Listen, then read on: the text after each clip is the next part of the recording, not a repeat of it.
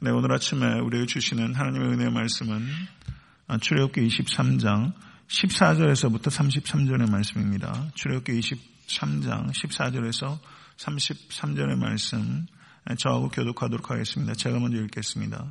너는 매년 세 번 내게 절기를 지킬지니라.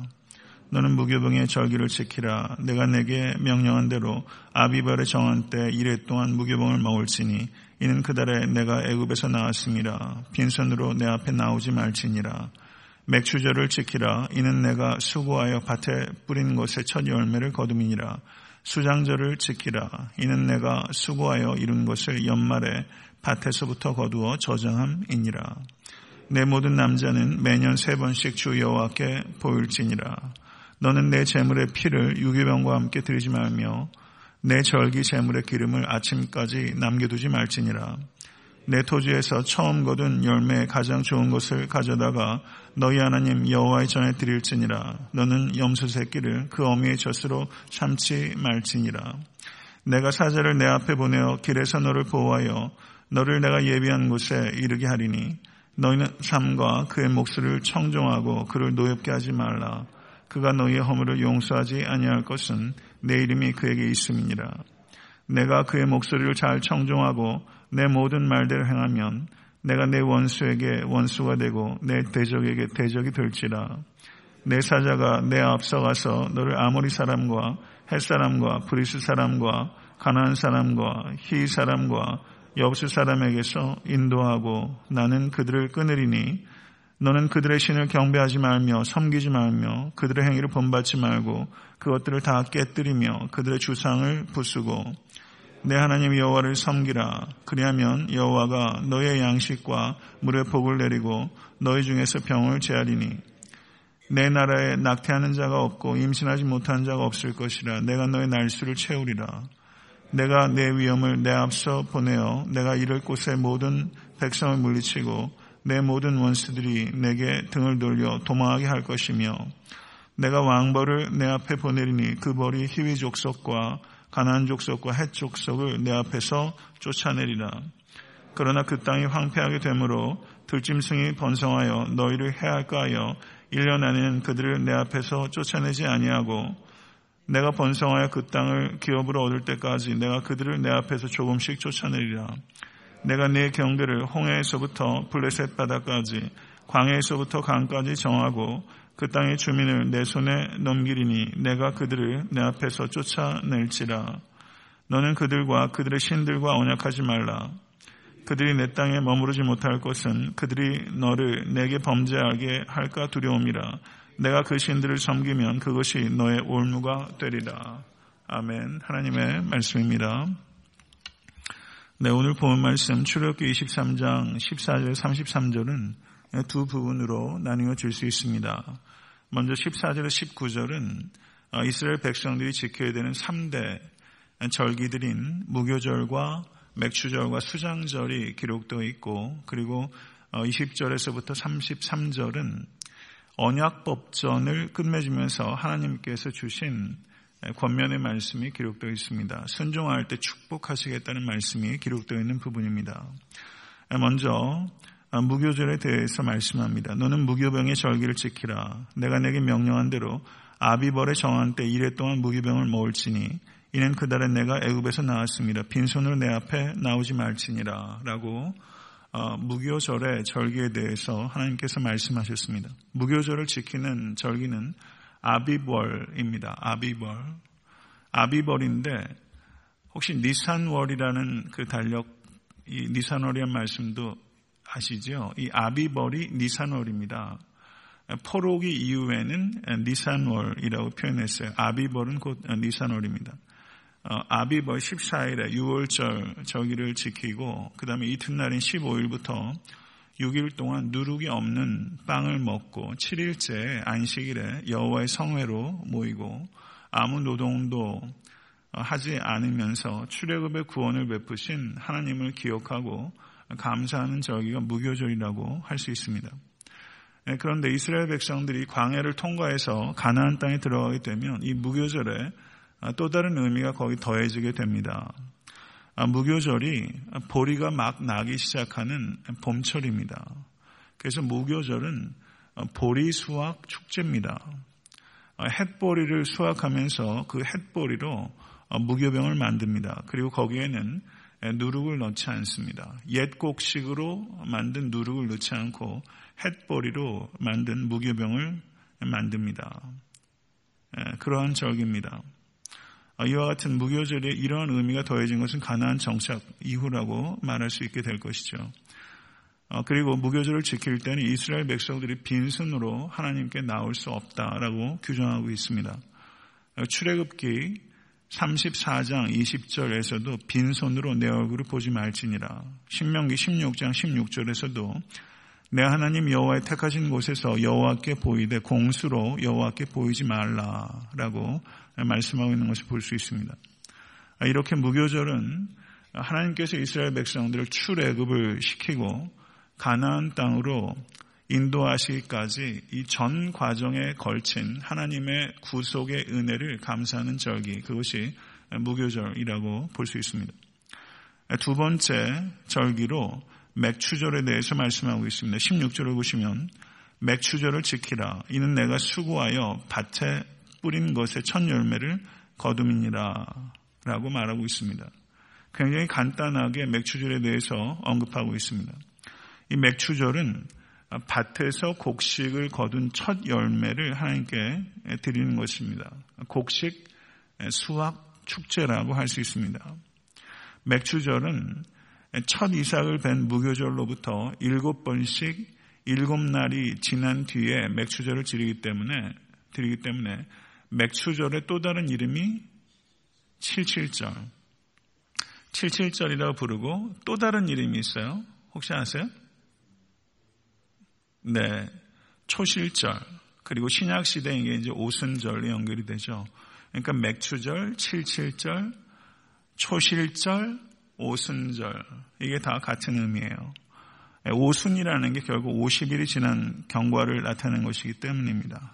그리고 신명기 16장 10절 11절을 보시면 내 하나님 여호와 앞에 77절을 지키되 내 하나님 여호와께서 내게 복을 주신 대로 내 힘을 헤아려 자원하는 예물을 드리고 너와 내 자녀와 노비와 내 성중에 거하는 레위인과 및 너희 중에 있는 객과 고아와 과부와 함께 내 하나님 여호와께서 그 이름을 두시려고 택하신 곳에서 내 하나님 여호와 앞에서 즐거워할지니라 라고 말씀하고 있습니다. 추수 때 이 가난한 자들에 대한 배려를 잊지 말도록 하나님께서 규정하고 있는 것을 볼 수가 있습니다. 그리고 레위기 23장 15절에서 21절의 말씀을 보시면 이 맥추절에 대해서 가장 발전된 형태로서 제사 의식이 규정되어 있습니다. 그 레위기 23장 17절을 보시면 너의 처소에서 에바 10분 2로 만든 떡 두 개를 가져다가 흔들지니 이는 고운 가루에 누룩을 넣어서 구운 것이요. 이는 첫 요제로 여호와께 드리는 것이며 무교절에는 누룩을 넣지 않은 무교병을 먹는데 이 맥추절에는 몰라요? 누룩을 넣은 유교병을 먹는 겁니다. 하나님께 소재를 드릴 때 누룩을 쓰도록 규정하고 있는 유일한 규정이라고 볼 수 있습니다. 그러니까 무교절에는 보리로 무교병을 먹는 것으로 시작하는데 맥추절에는 유교병을 먹는 것으로 어, 마치게 되는 것입니다. 그래서 무교절에서부터 맥추절까지 50일 동안에 추수의 대축제가 대단원을 마치는 것이 맥추절이다. 이렇게 볼 수 있습니다. 아, 그리고 랍비들의 문헌을 보게 되면 맥추절이 주 2세기에 여기에 새로운 의미가 하나 더 첨부가 되는데 그것은 신의 산에서 율법을 받은 것을 감사하는 의미가 이 맥추절에 부여가 됩니다. 그리고 조금 전에 말씀드렸던 것처럼 어, 맥추절이 신약 시대 오순절과 연관이 됩니다. 유교절과 무교절이 예수 그리스도의 십자가와 부활과 연관이 되는 절기라면 이 오순절은 성령 강림주일, 맥추절은 성령 강림주일인 오순절과 일치하는 절기입니다. 그리고 제일 마지막으로 수장절이 기록되어 있습니다. 16절 하반절을 보시면 수장절을 지키라. 이는 내가 수고하여 이룬 것을 연말에 밭에서부터 거두어 저장함이니라. 이렇게 말씀하고 있습니다. 이스라엘의 연중 대축제들 가운데 세 번째 축제가 이 수장절입니다. 그래서 토지에서 거둘 수 있는 마지막 열매를 수확하고 올리브와 포도의 즙을 짠 다음에 하나님께 감사를 드리는 기쁨의 대축제입니다. 어, 이스라엘 백성들이 드리는 축제 가운데 가장 중요하게 여겨지고 그리고 가장 많이 참여했던 절기가 이 수장절입니다. 그래서 레위기 23장 39절을 보시면 이 수장절을 여호와의 축제라고 부르고 있는 것을 볼 수가 있습니다. 수장절에 대해서 오늘 본문 말씀은 굉장히 간략하게 언급하고 있지만 신명기 16장 13절에서 15절에 이 수장절에 대한 최초의 세부 규정이 기록되어 있고 그리고 레위기에 상세하게 이 수장절에 대한 언급들이 기록되어 있습니다. 레위기 23장 33절에서 43절에 이 수장절의 제사에 대한 자세한 내용들이 언급되어 있습니다. 한번 참고해서 읽어보시기 바랍니다. 그리고 오늘 본 말씀 19절을 보시면 너는 염소 새끼를 그 어미의 젖으로 삼지 말지니라 이렇게 말씀하고 있습니다. 이 동일한 명령이 출애굽기 34장 26절 그리고 신명기 14장 21절 등에 기록되어 있습니다. 이 말씀을 유대인들이 오늘날도 적용해서 고기와 젖을 같이 요리하지 않습니다. 아직도 유대인들은 그렇게 음식을 하지 않습니다. 왜냐하면 고대 근동에서 어미의 젖으로 염소 새끼를 끓여 그 요리하는 것이 다산과 풍요를 상징하는 이방 종교 풍습이었기 때문에 아마 유대인들은 이와 같은 것을 제의적으로 금지했던 것으로 보입니다. 이렇게 하나님께서 세 개의 절기에 대해서 말씀하시고 매년 세 번씩 여호와께 보일지니라라고 절기에 대해서 규정하고 있는 말씀이 기록되어 있습니다. 그리고 20절에서부터 33절의 말씀을 보시면 출애굽기 20장 22절부터 시작해서 23장 19절까지를 저를 한번 따라 하시겠습니까? 언약 법전. 이 부분을 신학적으로 그 언약 법전이라고 부릅니다. 여기에는 어, 그 10계명이 나온 다음에 그 세부적인 그 율법의 조항들이 병렬적으로 기록되어 있는 언약 법전입니다.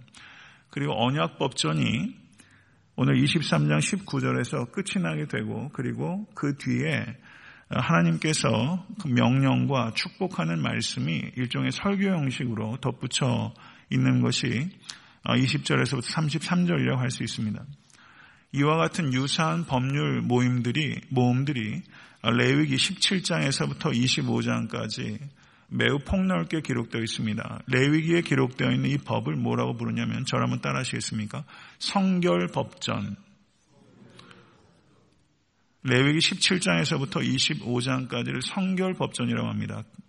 아, 그런데 26장에 1절부터 13절까지는 순종에 대한 축복이 기록되어 있고 14절에서부터 39절에는 불순종에 대한 하나님의 징벌이 기록되어 있습니다. 그리고 신명기 12장에서부터 27장까지도 동일한 내용을 확장시킨 법률 모음집이 기록되어 있는데 그것을 저를 한번 따라 하시죠. 신명기 법전. 이 같은 법률 모음들이 출애굽기에 기록되어 있는 것은 언약법전, 레위기에 기록되어 있는 것은 성결법전, 그리고 신명기에 기록되어 있는 것은 신명기 법전 이렇게 말하고 있는 것입니다. 그리고 신명기 법전 뒤에 붙어 있는 신명기 28장은 1절부터 14절까지는 순종에 대한 축복이 기록되어 있고 15절에서부터 68절까지는 불순종에 대한 징벌이 기록되어 있습니다. 그러니까 언약법전, 어, 그 다음에 성결법전, 신명기 법전 이 기록되어 있고 그 뒤에 아, 축복의 말씀과 순종에 대한 축복과 불순종에 대한 징벌의 내용이 기록되어 있다는 것을 우리가 볼 수 있습니다. 그런데 오늘 본 말씀 20절에서부터 33절의 내용을 보시면 여기에는 순종했을 때 축복에 대한 말씀들로 거의 대부분을 차지하고 있고 제일 마지막에 두 절에만 불순종에 대한 징벌이 암시적으로 기록되어 있다는 것이 다른 부분과 차이점이 있다는 것입니다. 이 부분들을 살펴보게 되면 명령들과 하나님의 축복으로 분류가 되는데 21절의 말씀을 보시면 하나님의 명령이 삶과 그의 목소리를 청종하라. 22절에 그를 노엽게 하지 말라. 그리고 24절에서부터 25절에 가나안의 신을 경배하지 말며 섬기지 말며 그들의 행위를 본받지 말고 그것들을 다 깨뜨리고 그들의 주상을 부수고 내 하나님 여호와를 섬기라. 이렇게 명령이 나와 있습니다. 여기에 나오는 명령들은 주로 하나님을 향한 이스라엘의 영적인 순결에 대해서 강조하고 있는 부분이라고 볼 수 있습니다. 그리고 이와 같은 명령들을 순종했을 때 하나님께서 이스라엘에게 허락하시는 축복들은 이런 것들입니다. 20절을 보시면 내 사자를 내 앞서 보내겠다. 길에서 너를 보호하겠다.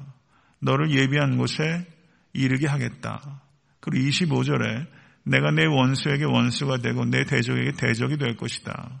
23절에 가나안 족속들을 끊을 것이다. 25절과 26절을 보시면 너희의 양식과 물의 복을 내리고 병을 제하며 낙태하는 자가 없고 임신하지 못하는 자가 없을 것이며 너의 날수를 채우리라. 27절과 28절을 보시면 내 위엄을 내 앞서 보내어 모든 대적들을 물리치고 모든 원수들을 도망하게 할 것이며 왕벌을 내 앞에 보내어 가나안 족속들을 쫓아내리라. 이와 같은 내용들이 오늘 본문에 기록되어 있는 하나님의 축복들을 제가 다 이렇게 분류해서 말씀을 드린 겁니다. 하나님의 축복을 이렇게 캐테고리로 이렇게 묻게 되면 하나님의 축복은 인도와 보호, 승리, 풍요, 건강에 대한 축복이라는 것을 알 수가 있습니다. 이 축복들이 이, 이 아침에 계신 모든 권속들의 삶 가운데 임하게 되기를 간절히 축원합니다. 그리고 28절과 27절을 28절과 29절을 보시면 가나안 땅에 들어갔을 때 하나님께서 가나안 족속들을 1년 안에는 내쫓지 않고 조금씩 쫓아내리라라고 말씀하고 있는 부분을 볼 수가 있습니다. 하나님의 역사가 이루어지는 것이 이례적인 사건을 통해서 단번에 이루어지기보다는 점진적인 과정을 통해서 이루어질 때가 많이 있다는 것을 말씀하고 있는 것입니다. 믿음이 없는 사람들은 점진적인 과정으로 하나님의 뜻이 이루어질 때 조급해지지만 믿음이 있는 사람은 점진적인 과정을 통해서 하나님을 더욱더 신뢰하고 정결해지고 겸손해지게 되는 것입니다. 성도님들 삶 가운데 점진적으로 이루어지는 하나님의 뜻을 분별하고 신뢰하시고 여호와 하나님을 잠잠히 기다리시는 믿음에 권속되실 수 있게 되기를 간절히 축원합니다. 말씀을 맺겠습니다. 언약 법전이 신명 아, 출애굽기 20장 22절부터 23장 19절까지 아, 이루어지는 것입니다. 그리고 그 율법에 대한 순종의 결과로 축복의 말씀이 지금 마무리되고 있는 것을 볼 수가 있습니다. 요한복음 14장 21절을 보시면 나의 계명을 지키는 자라야 나를 사랑하는 자니 나를 사랑하는 자는 내 아버지께 사랑을 받을 것이요 나도 그를 사랑하여 그에게 나를 나타내리라. 우리 주님의 말씀입니다. 성도 여러분, 예수님께서는 하나님의 자녀들을 율법에서부터 자유케 하셨습니다. 그런데 율법에서부터 자유케 하셨다는 의미는 율법에 불순종해도 된다거나 율법을 무시해도 된다는 뜻이 결코 아닙니다. 율법에서부터 자유하게 되었다는 것은 하나님께 받아들여지는 것이 율법의 요구에 순종함에 있는 것이 아니라 율법의 저주를 담당하고 죽으신 예수 그리스도를 믿는 믿음에 달려 있다는 것을 의미하는 것입니다. 우리가 하나님으로부터 용납되는 것은 율법의 요구를 이루었기 때문이 아니라 율법의 저주를 담당하시고 율법의 요구를 이루신 예수 그리스도를 믿음으로 받아들여지게 되는 것입니다. 이것이 율법으로부터 자유케 되었다는 것을 의미하는 것입니다. 성도 여러분, 율법을 준수함으로 하나님께 받아들여지는 것이 아니라 예수 그리스도를 받아들임으로 하나님께 받아들여지게 되는 것입니다. 이 은혜로 말미암아 하나님으로부터 우리가 용납되었다는 것을 진심으로 깨닫는 성도는 율법을 사랑하게 됩니다. 율법을 무시하거나 율법을 불순종하는 것이 아니라 율법의 요구를 감당하시고 율법의 저주를 감당하신 예수 그리스도를 사랑함으로 말미암아 율법을 사랑하게 되는 것이고 자기의 의지로 율법을 성취하는 것이 아니라 하나님의 은혜로 율법을 성취하는 사람이 되는 것입니다. 그래서 은혜로 구원받은 성도는 율법주의자가 되거나 율법을 폐지하는 자가 되는 것이 아니라 율법을 성령 안에서 성취해가는 자유인이 되는 것입니다. 사랑하는 성도 여러분, 하나님의 계명을 사랑하시는 권속되실 수 있게 되길 간절히 바랍니다. 그리고 성도는 은혜로 그와 같은 율법의 요구를 성취해 가는 사람입니다. 자유함을 가지고 율법을 성취해가는 이 자리에 계신 모든 권속 되실 수 있게 되기를 우리 주 예수 그리스도 이름으로 간절히 축원합니다. 주님 가르쳐 주신 기도로 예배를 마치겠습니다.